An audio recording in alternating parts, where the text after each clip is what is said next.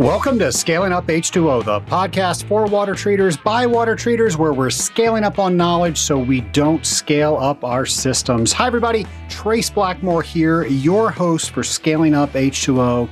And folks, there is no doubt about it. If you are a water treater today, you are familiar with the word Legionella. And by the way, if you are a water treater today and you have never heard about Legionella, you need to learn about Legionella.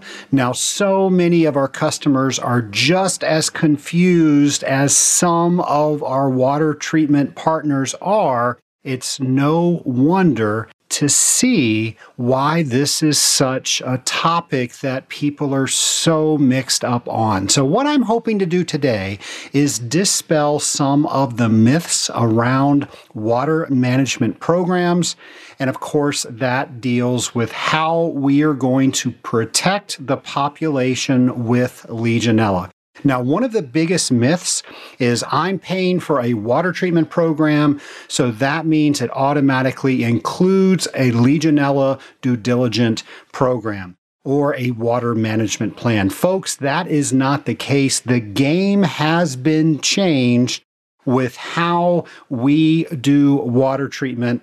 And now, in addition to keeping the system clean, free from corrosion, scaling, general microbial control, and then dirt and debris, we're now adding this fifth leg to it, which is Legionella and Legionella prevention. In order to do that, we have to have a conversation with our customer, and we need to let them know that this is up and above a regular water treatment program, and there are certain standards out there that our customer needs to know about, and for them just to put that back on us isn't going to fulfill those standards. So folks, here is what we are going to do today. Legionella expert Matt Ferriggi of H C Info is coming on, and he's going to talk about building a water management program.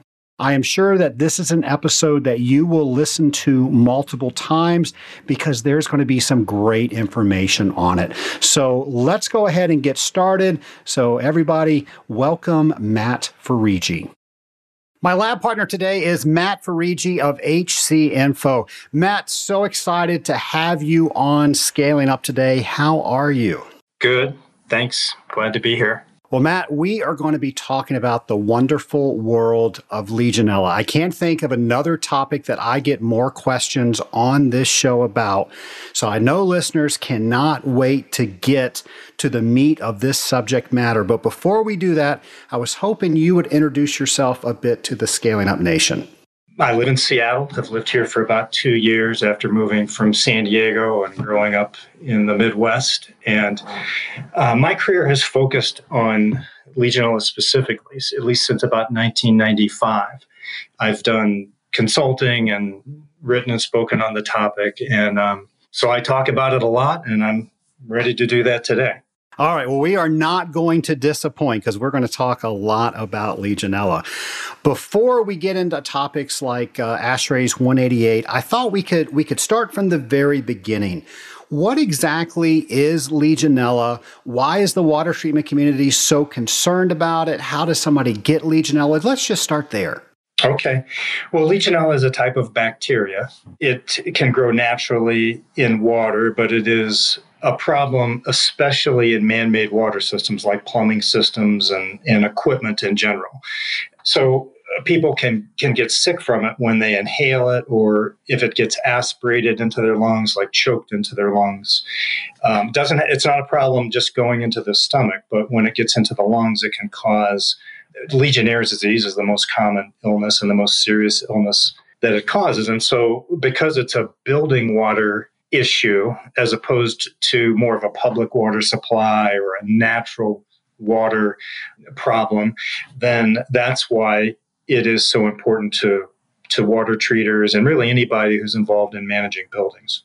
It can be contracted by uh, using a sink, by using a faucet, washing your hands, walking by a cooling tower or a decorative fountain, certainly using a whirlpool spa. But even if you're in the vicinity of a whirlpool spa, you can contract a Legionella infection from the water. In fact, I got an, an email or website inquiry or some kind of a message from somebody just this week who contracted a case of Legionnaires' disease last year, and she's just certain she got it from a whirlpool spa at a hotel, she, but she said she wasn't in it. She was just sitting by it for about thirty minutes.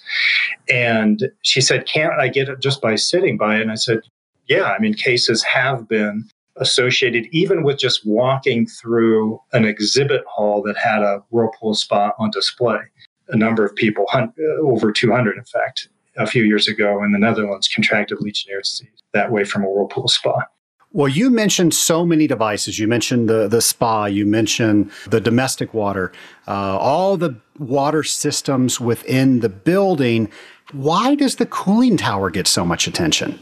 Outbreaks years ago were blamed almost exclusively on cooling towers. It goes back to the to the outbreak that led to the discovery of Legionnaires' disease in nineteen seventy-six. Which, although the investigation didn't absolutely confirm the source, it was believed to be the cooling tower at the hotel in Philadelphia. So ever since then, there was a, a lot of focus on cooling towers, even though it's been since the nineteen eighties, mid nineteen eighties, that plumbing systems were found to be associated with Legionnaires' disease. And, and now data is pretty clear that plumbing systems are, domestic water systems are the primary source in terms of number of cases. But cooling towers get a lot of attention because they are typically associated with the larger outbreaks that make the news. And that's part of it. And part of it is just misinformation. It's it's there's not the awareness that other types of water systems, especially plumbing systems and whirlpool spas, are uh, equally, if not more, of a concern than cooling towers. In two thousand fifteen, ASHRAE came out with their document one eighty-eight that told the world how to, or that they needed a water management plan. I was hoping we could talk a little bit around ASHRAE one eighty-eight and what a water management plan is. Okay. Well, uh, um, a water management plan, at least the type that is outlined in ASHRAE one eighty-eight, which is also basically the same type that is described by the World Health Organization in its two thousand seven document, by the Veterans Health Administration in its twenty fourteen document. It's it's basically a plan for how you are going to manage water systems in a building to minimize risk, in this case, minimize the risk of Legionella. So it has, or should have, maintenance and operation procedures, which are usually referred to as control measures. The framework outlined in ASHRAE one eighty-eight also calls for a description of the water systems, including flow diagrams, um, and then ways of determining whether the control measures are implemented properly, monitoring them and having limits and, and um, corrective actions if those performance limits are not met. So basically, ASHRAE one eighty-eight says large buildings, it gives some criteria for which one should and shouldn't have them, but basically, large buildings should have a water management program to minimize the risk of Legionella, and it gives a framework with essential elements that those plans should have. Well, I think that covers the baseline of Legionella, ASHRAE one eighty-eight, and, and I just want to make sure that the entire audience is uh, brought into the conversation. But Matt, I got to tell you, if you're a water treater out there and you have not heard of these things, maybe you should consider retail. I, I can't imagine, uh, you know, not not knowing about these items. So I think the whole audience is with us. Now we went out, we spoke to a customer, or a customer spoke with us, and they said, you know, we've heard about these items. You're the water treatment professional. We want to engage you, your company, your services, and we want you to help guide us through what we need to do to get a water management plan. Now, what do we do? Well, the, the most important part of a water management plan are the control measures, the, the procedures, whether they're maintenance or operation or, or having to do with design and construction, to minimize the risk of disease. These other components that are outlined in ASHRAE one eighty-eight, like the flow diagrams and a description of the system, those are important elements, but they don't prevent disease. What prevents disease, what reduces risk, are those procedures. So the first question that the water treatment company or person or, or whatever type of professional would need to consider is, are they able to come up with those control measures? So you can survey a site and gather information on the water systems, but if you don't know what to tell the owner to do about those water systems, the plan you provide will be inadequate. So I think that's the first thing to consider is what role does the company want to play in water management programs? Is it just to go out and survey the site? Is it actually to write the plans? Do you need to partner with another company? What training do you need? But if you want me to answer the question on the assumption that the that the water treater already has that expertise, I can do that. But I just wanted to make that clarification. No, I, I think that's a great point. And as you were speaking, I, I thought it would be interesting if we acknowledged how many people out there really think that they're doing something for Legionella. Uh, I don't know if they think they're uh, following the, the guidelines or the spirit of, of ASHRAE one eighty-eight or because they haven't read it. But there's so many people out there that will test Legionella once a year, and then they're hoping that it's zero, and then that's all that they do. Do you see that as much as I do around our area here? I hear about that. Yes, it's it's misunderstanding of of some sort, and this this occurs with a lot of hospitals. I hear where they will test for Legionella thinking that's a plan, but testing for Legionella, although it can be a good thing, that's not a water management program. That's actually just the validation piece of a water management program. So the the program or the the plan itself are the maintenance procedures, what you're going to do to the water to minimize risk. Testing for Legionella is just a way to validate whether those procedures you are implementing are being effective or not. So it's not a plan at all, simply to test and really have no overall plan for minimizing risk or even for responding to the results. And then there are there are some facilities that will draft a couple of pages of vague policies like minimize stagnation or keep temperatures at a certain level, something like that, that's not specific. And they think that's their plan. But what's happening now, because of the, the Centers for Medicare and Medicaid Services requirement, um, is that now these hospitals and nursing homes are being inspected and they're being cited for having inadequate plans. So, I mean, a lot of these problems are occurring, but I believe things are heading in the right direction. So uh, some of these facilities do not have adequate plans, even though they might think they do, but they're finding out they don't. I think things are at least heading in the right direction in that respect. Well, that's good to hear. Uh, you had asked a question earlier. I think we should proceed as if uh, the people in the Scaling Up Nation have received some sort of training, and then we can move forward there. But before we get there, if somebody hasn't, how could they receive such a training? Well, I mean, the way my company works, we have uh, we have online training courses that that um, well, on a number of subjects related to Legionella, but specifically on how to conduct a site survey, what to look for. It comes with a checklist and uh, what to write down, what to photograph, and how to do flow diagrams. So that's on the survey part of it. We actually don't do training on how to write water management plans. Instead, we we write them. We provide the software for that. And then companies that do those surveys partner with us and use our software. So they don't have to come up with those control measures. Very few companies I know of actually try to write their own plans, try to come up with those maintenance procedures. But we provide that component, and then they they can get the training to go out and learn how to do the site surveys with the checklist and all. Uh, sampling is another part of it. If if a company is going to do sampling, they should have training for that. It might seem simple to fill a bottle with water, but there are a lot of really important details, especially with plumbing systems. How many samples? Where do you collect? Do you collect hot versus cold? Which types of equipment should you sample? Pre-flush versus post-flush, and those kinds of details, even recording data and especially on interpreting results. So it's just very important to do those services well. Absolutely.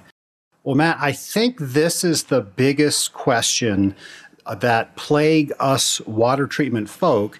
You know, we we know we know enough to be dangerous about Legionella. Some know more than others. Uh, we're able to talk to the customer, but now they want us to actually start the process for the plan. And now it's time to survey what exactly is in that building. And I think that's where the issue is.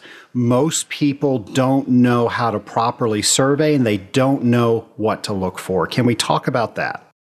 Sure. Uh, not everybody does it the same way, and I'm not saying there's one way everybody should do it, but I can talk a little bit about how I do it and how the companies that partner with us do it. Basically, the surveys for a water management program are different than a risk assessment. Sometimes those terms get interchanged, but they're different terms. So if you were doing an assessment to determine what problems are there and what is um, what conditions are there on this property that are increasing the risk of Legionella, it takes more training, it takes more expertise to do that, especially with plumbing systems. But if you're if you have a good water management plan template to use that has all those control measures, then really your job for the, in doing the survey is to identify the water systems. And I'm not saying that's easy, but it is a lot easier than identifying problems. It's basically taking an inventory. So, so when you, you would get to the site, typically what I think is best to do to begin with is simply to talk with the facilities people, maybe look at some drawings, not individual floor by floor plans, but maybe a site drawing that shows where does the water come in from the street. Because basically you want to trace the water from where it is coming in from the street at the taps to the points of use. You don't need to look at all the points of use, but you need to identify the key points, where it taps in at the street, where it enters the building, where the water heaters are, some basic information about the water heaters, the type of water heater, the size, the number of them, if there are redundant ones in a given system. And Uh, any key components like central filters. Not too many buildings have those, like a filter for the incoming water. But if they do, you would need to identify those softeners. So that's just the plumbing system. You would want to identify master mixing valves, like the, the large system type thermostatic mixing valves, the um, hot water return or not, and how many pumps. Those are the types of things in a plumbing system. Of course, cooling towers and key components of those cooling towers, decorative fountains. But with respect to ASHRAE one eighty-eight, it's not just about identifying water systems that can be the source of Legionella infections. It's about identifying all the water systems. So you also need to identify irrigation systems and fire protection, really every kind of water system on a campus. Then you would draft flow diagrams showing how those relate to one another, where the water comes in, how it flows from one system to another. Very basic diagrams, but they're important to get an overall understanding of the flow of water through that site. That's really the the, the biggest part of the survey. The Then after that, it's a matter of doing the plan, which would include the hazard analysis. So you have all of these water systems that you have identified. And the hazard analysis is really the risk assessment part of it.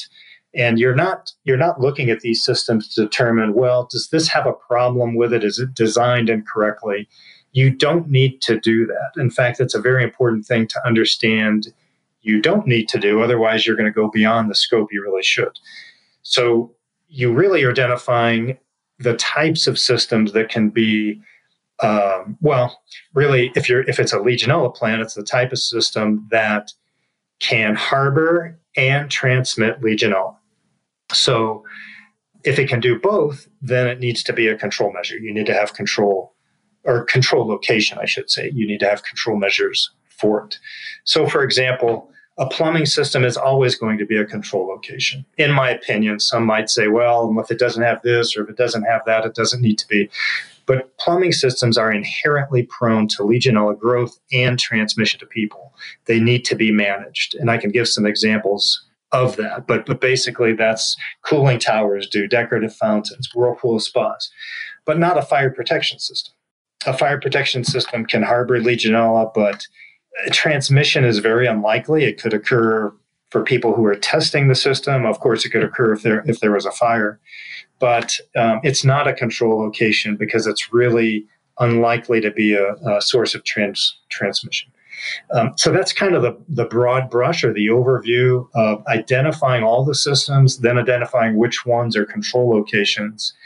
And then that's when it comes time to, to write a plan. So you have to you have to come up with a plan for, for the control measures for all those systems that are control locations.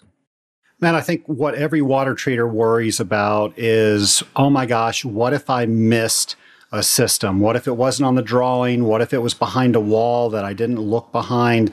Are there are there any practices that you do that can minimize that? Or, or what do you do if you do miss something? Well, in our system, the way we work is we have a checklist, a very robust checklist. And if it's a water treater, it's very unlikely you're going to miss a cooling tower because you probably are already treating those cooling towers. You're not going to miss that. You're going to know where those are. Um, you're not going to miss a plumbing system because every building has one. So, I mean, it's possible that you miss a particular part of a system, but the way our structure works is that in our software is that if you identify the system type, you're going to get the control measures for that system. So you're really not going to be on the hook for it. So it's almost impossible to miss a plumbing system. It's very unlikely to miss a cooling tower. If you miss a fire protection system, it's not going to matter in terms of Legionella risk because there aren't control measures for that. What you'd have to be probably most careful about, believe it or not, are decorative fountains, because those are the ones that you could miss. There might be, for example, at a hospital, a small ornamental fountain in an interior garden of some kind or courtyard that, that if you're talking to the facilities people, they just forgot to mention. You're not going to get the control measures for those, at least again with our software, you're not going to get the control measures for it if you don't select yes for that system. In other words, that, th- that it is on the campus. So then let's say you you miss it, you don't do that. Three people get sick, and the common link for all three of those people was this ornamental fountain. That could be a problem for the water treater. I don't think that's really something to fear. If you if you are using a good checklist, and another key another key way to reduce the risk is to have the facilities person or somebody at the at the building sign off on your checklist of water systems, just the yeses and the nos. In, in ours, we actually have a blank for that, uh, a line where the facilities person signs off. And in fact, our water treatment partners are the ones who recommended we do that. So we added that, and they have, most of them have their customers sign off. Did I find all these systems? Are these yeses and nos correct? And I think if you do those things, you're very unlikely to miss something. And if you do, then it's really, you know, you can go back and look at that form and say, well, the customer signed off saying I identified these systems correctly. Well, I've actually heard of this happening. I'm not going to tell you who told me that it happened, but they were working with a customer and they were told to specifically ignore a particular system. We don't want to deal with it. You didn't see it. Don't put it on the form. What advice do you have about that?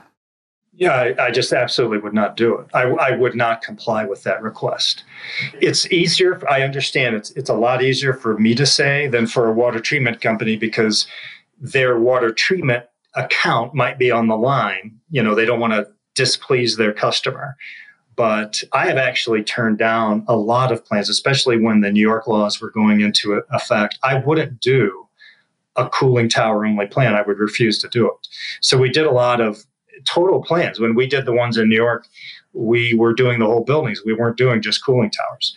And I'm not saying it's a bad thing. I mean, I know you can have uh, sign-off sheets and ways to protect yourself. And, and I'm, I don't mean to condemn people who've done that. I'm just saying that, that especially in the scenario you just gave, where it seems like there's a particular system they just want to exclude for whatever reason, I would simply say, I can't provide the plan that way. If it's if it's in our software, how we would do it is we'd say, we can provide the whole thing for you. You can then take it out. It's in our system, it's very easy to do that. They could remove a particular plan or even a whole water system category if they wanted to. But I'm not going to do that for them. It's a risk. It's it's not the right way to do it. It's not even good for the customer. if they are suggesting that, they are uneducated as to how to manage their systems. It's it's not something they should really be afraid of to to to address that particular building. I, I know it's it's not always an easy uh, situation to deal with, but that is a really important point, though. For in general, is that the water treatment company? It's another reason training is so important. Is they have to know it well enough and be confident enough that they run the show. Um, in fact, I talked about this at A W T. Well, it was last year, last year's convention. I think it was like nine points to, you know, important points for doing a water management plan survey. And one of them is, you know, you're the expert. You're supposed to be. So you don't let the customer tell you how to do it. You're there to provide that service. You're the expert, and you deliver the plan to them in the way it should be done. If they want to change it, then it's they can do the changes. I wouldn't. I would not make those changes for them. Matt, what are some of the most common mistakes that you've seen people make during the survey process that if we know about them, we can avoid them? Well, one would be what I just mentioned, giving the customer too much control over the process for a couple of reasons. One is the one we just talked about, where they will say, well, we want this done, we want that done. That's not the customer's job. You're there to give them a plan. You give them the, the plan the right way. You keep control of the project. It's not only so that you make sure you deliver the best possible plan, but also you control your time. Instead of, you don't need to negotiate drafts. We're, you should be in and out in one or two days. Somebody, in fact, I was on a call this morning with a company asking about water management programs, and they said, well, we have this site, and they described it. It was an office complex, kind of a complex uh pretty large uh, development, it sounded like. And they said, how long is this going to take us? You know, is it probably going to take us two months? I said, two days. And in fact, it probably wouldn't take a full two days if they're doing it well. I mean, this is using our software in our system, but still, you can survey that site. You can enter the water system information into the plan software and literally finish before you leave at the end of the second day. That's it's it not only protects your own time, it gets the plan to the customer sooner so they can begin implementing those measures and, and reducing risk. The problem with, especially if you're doing a lot of these, with going on to the next site is it's it, it's so hard to keep them straight. You start getting different facilities mixed up. And so it's really better to finish one completely, then go on to the next one. So that would be one of the recommendations. Of course, you know, get trained, know what you're doing, um, define your scope well. Again, you don't want to get into risk assessment aspects. You're not there to identify dead legs. You don't want to put it upon yourself to have to do that. In our plans, it has measures to address dead legs, crossover lines, and other stagnant conditions, but it's not the job of the surveyor to identify all those. If you put that upon yourself, you're increasing your risk, and you're also increasing your time on the site. And it really doesn't do your customer any good um, because it's better for them to identify those things and to learn to, to manage them. In the management plan, you're telling them how to manage those conditions. It's not up to you to identify all of them. So it's, I would say, the training, really defining the scope of the plan properly, being really thorough within that scope, but not getting outside of it, and finishing quickly. You're not negotiating drafts. You deliver a good plan, help your customer ongoing with the implement, not with making sure they are keeping up with it, I should say. I would suggest quarterly meetings for that.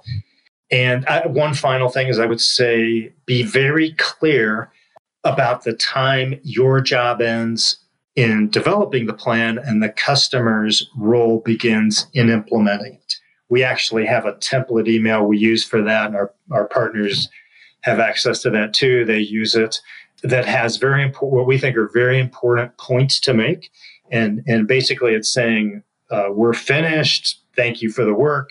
Here's your plan. Here's how you get access to it. Here's what you need to do to get started implementing it. It's a very clear line between the development of the plan and the implementation of it. Matt, you were very involved when New York adopted part of ASHRAE's one eighty-eight. Uh, obviously, we're going to have other cities that follow suit. what was learned from what New York did, and what sh- what do you think should have been done differently? Well, I mean, I, I give them credit that they responded very quickly to a really bad situation. I mean, a, a horrible outbreak. And I'm not going to slap somebody's hand if they didn't respond perfectly, but I think we all have to learn from mistakes as well. And and that's what they did do well. They responded very quickly. They did something about it. The um, the measures they put in place were good in that facilities that hardly knew they had a cooling tower, let alone were maintaining it or treating it properly, had to do something about it. I saw so many of these towers. I mean, some really, really small ones. I mean, ten-ton units that just were not being managed at all. And small towers, of course, need to be treated and, and maintained properly, just like large ones. Um, so it was good in that in that cooling towers that were being completely neglected s- started being addressed. I think some of them are probably gone now. The, the facilities realized it's going to be easier just to get rid of the cooling towers and go where they're cooled and and not have to comply with these laws. But other ones, they're you know they're complying and, and doing the treatment and so forth. I, th- I think one one real big problem, well, I mean, one really obvious problem that I think everybody knows about is, is cooling towers only. Um, cooling towers aren't, like we talked about um, a few minutes ago, they're not the only source or even the most important source necessarily of Legionella infections. The plumbing systems need to be addressed, and whirlpool spas and so forth. So um, I wouldn't necessarily say it's a mistake that it was a mistake three years ago when they started working on these laws, but um, it would be it would be a mistake to continue ignoring it. They need to it needs to be comprehensive. They need to address all the water systems. The other the other thing, and, and I've written on this some, is that prescriptive, meaning detailed, very detailed regulations can be actually less protective than principle-based or outcome-based regulation. So New York is very specific in, in what they require for these cooling towers. Contrast that with C M S, which gave basically no details at all. It just said all hospitals and nursing homes have to set up a water management, have to implement a water management plan according to ASHRAE one eighty-eight and the C D C toolkit, effective immediately. That was basically, it literally had three sentences. And that's really what it boiled down to. You have to implement a water management plan. So that's a little frustrating to facilities. They say, oh, what do we do? What do we do? And it's taking a little bit to weed out the bad ones, but it's going to work out fine with some criteria with it. So the, there was an interesting study when I was looking into this that I read about that contrasted prescriptive regulations used in nursing homes in the U S with principle-based or outcome-based regulations used for nursing homes in Australia. And they were comparing the outcomes after a period of time for nursing homes following these regulations. And the ones in Australia were doing so much better, because what happens is that when you don't get really prescriptive, it allows the people at the facility to be more creative, to kind of come up with their own program that works. So when you first look at what some of these differences are, I mean, I too laughed at it thinking, well, nobody's going to do that. It's because the Australians, they had rules like, uh, really vague rules like uh, serve nutritious meals or create a home-like environment in the nursing homes. Whereas in the U S, they had maybe a hundred boxes to check, you know, to, to reach that end. And you would think, well, the Australian nursing homes, they're just not going to do it because they don't have to. But what happened was they actually did a better job, because the, the ones in the U S, they were all about just trying to comply. They were trying to check the box so they wouldn't get fined.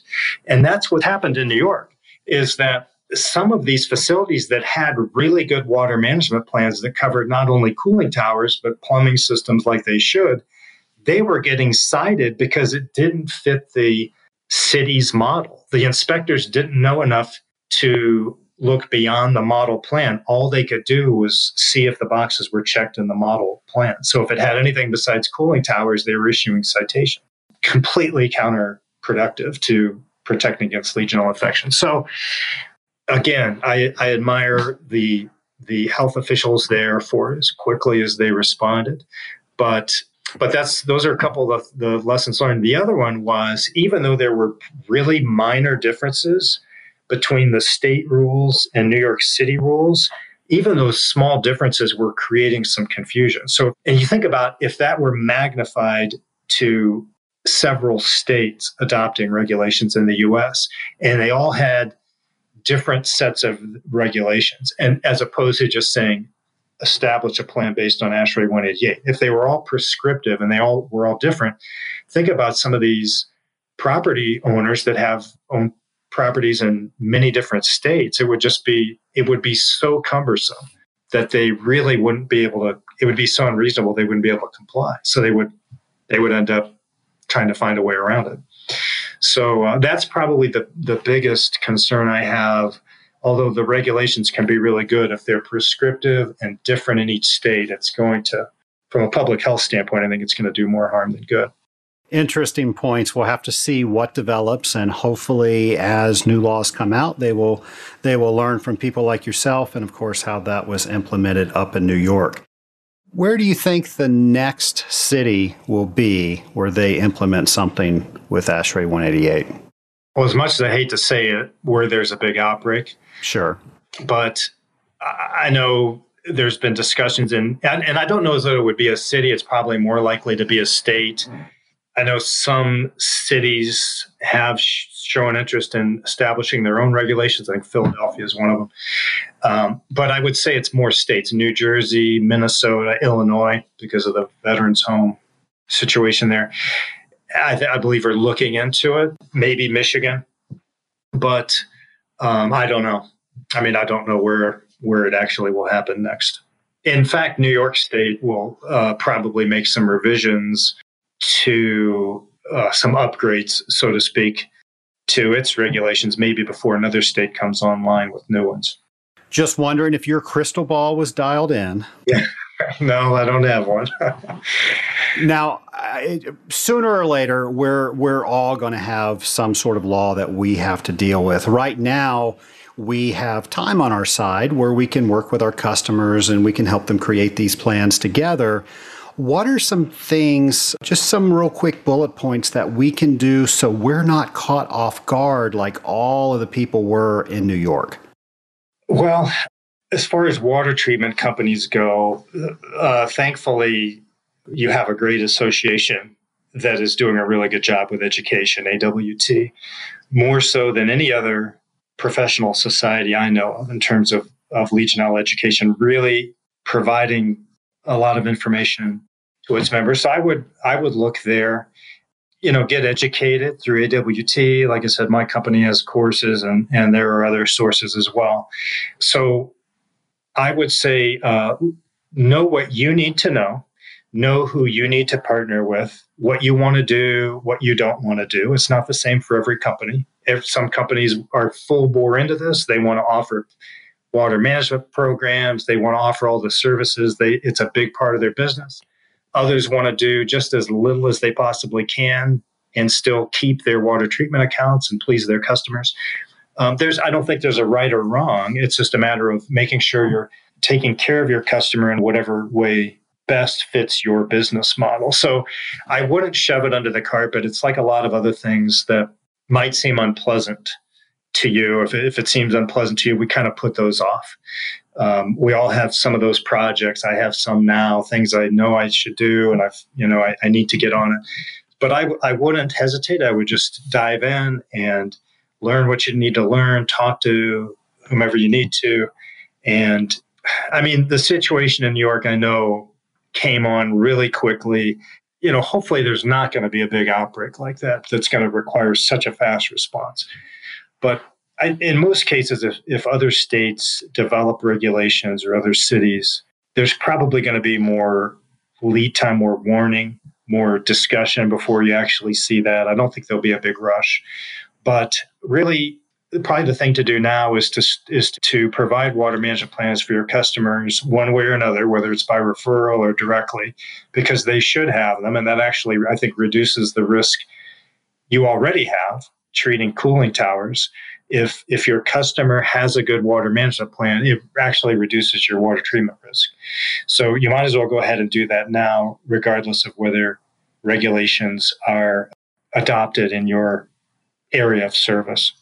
Matt, that's great advice. And uh, folks out there in the Scaling Up Nation, you can't keep your head in the sand with this. You gotta, you gotta do something. And, and Matt lays out some great things that you can do. Well, Matt, I'm not quite done with you yet. I've got a couple lightning round questions if you'll stick around with us just a little bit longer. Okay. All right. So if you could go back to your first day as you started doing water management plans, and you went back, you saw yourself, and you say, hey, I've got this great advice. This is it. What would you tell yourself? Huh. Um, I, I think I did uh, some things right that I would I would tell I like don't compromise. We talked about um, not compromising on the quality of the plans or the comprehensiveness. I'm glad I didn't. Um, I'm glad I didn't compromise in order to. Uh, I mean, I, I, I lost a lot of sales I could have had by by doing what somebody wanted me to do instead of what I thought was right, but I'm glad I didn't. So I would say don't compromise. Uh, I think for me personally, it would be to enjoy the journey more. Maybe that's just it's kind of a uh, overall advice career-wise. I um, It's good advice, whoever you are. Yeah, it's just instead of putting myself under pressure for the end result or to waiting until I'm finished with this or that, just to enjoy the journey, ask God about all the details and um, just kind of enjoy it. Uh, that that was that's what comes to mind that I would tell myself. All right. Well, what's the last book that you've read? Oh, um, as embarrassing it is, I have prob- probably no fewer than ten that I'm in the middle of, that I, I have this bad habit of starting new ones without finishing the other ones. But uh, three that I'm in the middle of, uh, one is called S P Q R. It's about uh, the history of Rome. And I've I've just I've really enjoyed that. I'm almost finished with it. Uh, read a biography on Martin Luther King, which I really enjoyed a lot. Um, reading a book called God is Good, which is kind of is real good for pers- perspective. And uh, one other one, SEAL Survival Guide. I've kind of enjoyed reading about survival techniques, you know, how to how to deal with an active shooter, with a, a sinking ship and all these things. So those are some of the ones I'm in the middle of. It's a very eclectic list. I like the I like the variety. Fair enough. Obviously, they're going to make a movie about your life. Who plays Matt Farigi? Oh, gosh, I don't know. I don't I, I am certainly not going to hold my breath about a movie, but I used to have a lot of people tell me I looked like a particular actor. Actually, it's not an actor, but a talk show host. I don't even want to mention his name because he kind of fell recently into like a lot of others did, but that's the only one that comes to mind, but I honestly don't know. Well, you're, you're, you're amongst friends. No one's going to judge. Who was it? Uh, Matt Lauer. Oh, okay. I can see that. I can, I could see that. That'll work. I actually had somebody on a plane come up and like a, two years ago and say, oh my gosh, is that you or something like that? Well, so, I think he's got some free time, so maybe he can do the movie. All right. That was all right. So last question, you can talk with anybody throughout history. Who would it be with and why? I don't know. I, I think it would probably be, um, In, in I could say some categories, like one would be uh, Bible heroes like Abraham and David and, um, and amazing things that, that they did. I would want to ask them about that. I read a book, another book I read that I really enjoyed a lot uh, recently was about John Adams. And so I think I'd want to talk to one of our fi- founding fathers, but particularly him. I mean, the sacrifices he went through for um, for our country are just... It's just it's it's just incredible, and then uh, maybe more recent people that are heroes to me like M L K. Uh, but yeah, so I think that you know ancient history, and then uh, founding fathers, and then some more maybe some more recent history. somebody. I can't, I can't, I can't narrow it down to one person though that I can think of. All right. Well, fair enough. Good choices that you gave us. Matt, this has been very educational. Uh, if it's done anything, it has provoked people in the Scaling Up Nation to get out there and learn more about what they don't know. So I want to thank you for coming on Scaling Up. Well, thank you. I enjoyed it. Well, Matt, thanks so much for coming on Scaling Up H two O. I know you did a huge service today by letting the Scaling Up Nation know the nuts and bolts around a water management program. Now, with that, I'm sure you all have a lot of questions still that we just didn't have time to answer. So I'm going to give you a couple of resources. One, if you're new to Legionella, by all means, check out one of my most popular episodes. It was with Doctor Janet Stout, and that was when we talked about what Legionella is. So if you go to scalingup h two o dot com forward slash nine, or you go to your favorite podcast app and look for episode nine, you will be able to listen to that episode. And I got to tell you, that's a great episode to share with your customers because it's done in a way that's not very threatening. It's very educational, and everybody learned something by the end of that episode. And I got to tell you, one thing that I learned from Matt, and I learned so many things from Matt, but he said, don't be afraid to take a professional with you. And we put so much pressure on ourselves to be the end all be all expert of everything when we're out there working with a client. Well, folks, there is nothing wrong with taking a professional out there so you can learn from that professional and make sure you're doing the right things the right way, especially when you're building your very first water management plan.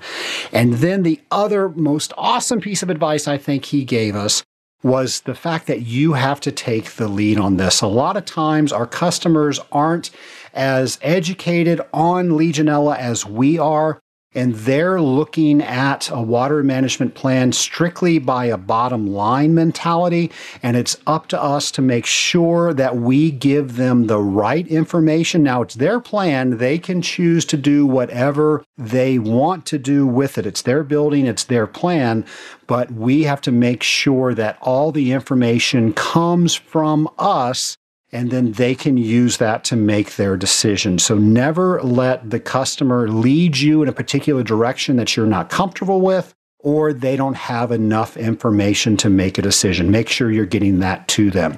Now, if you want to learn more about Legionella, the C D C has a Legionella toolkit where it really walks you through ASHRAE's one eighty-eight survey process. I want to put that up on my show notes page. By all means, please take a look at that. That is a great source of information for you to start learning on how to do some of these surveys. And then Matt Farigi of H C Info, thank you so much for this offer. So if you go to lamps dash h c info dot com, so that's L A M P S dash H C I N F O dot com, you will see a list of all of the courses that he offers. And if you have never taken one of these courses, I think you're going to to be very happy with these courses. He offers some of the best Legionella training programs that I've seen out there in the industry. So if you go there and you put in the discount code scaling up five, that's scaling up five, the number five, and it's all one word, you will get a five percent discount just for being a listener of Scaling Up H two O. So many great courses on there. I know that you're going to enjoy those, and I know you're going to learn from it, and you're going to be able to become that expert in this subject material that I know that you all want to become. Folks, I got to tell you, I wouldn't have done another Legionella episode had it not been for all of the write-ins that I've got asking questions about Legionella, asking questions about water management plans. So it is imperative that if you have a show idea, that you let me know what that show idea is. It will do absolutely no good to the water treatment community or yourself if you keep that locked up in your head So go to scaling up H two O dot com, and you can either go to our show ideas page right there on the homepage, or you can click on leave a voicemail, and I will record your voice right there on the website. If I use your question and play it on the air, I will send you the most awesome Scaling Up t-shirt. Everybody wants one of those t-shirts. Everybody wants to know, how do I get a t-shirt like that? Well, that's how you get a t-shirt. You record your question, and I use it on the air. Folks, thanks so much for listening to Scaling Up H two O. I can't wait to come to you next week on Scaling Up H two O. Have a great week, folks.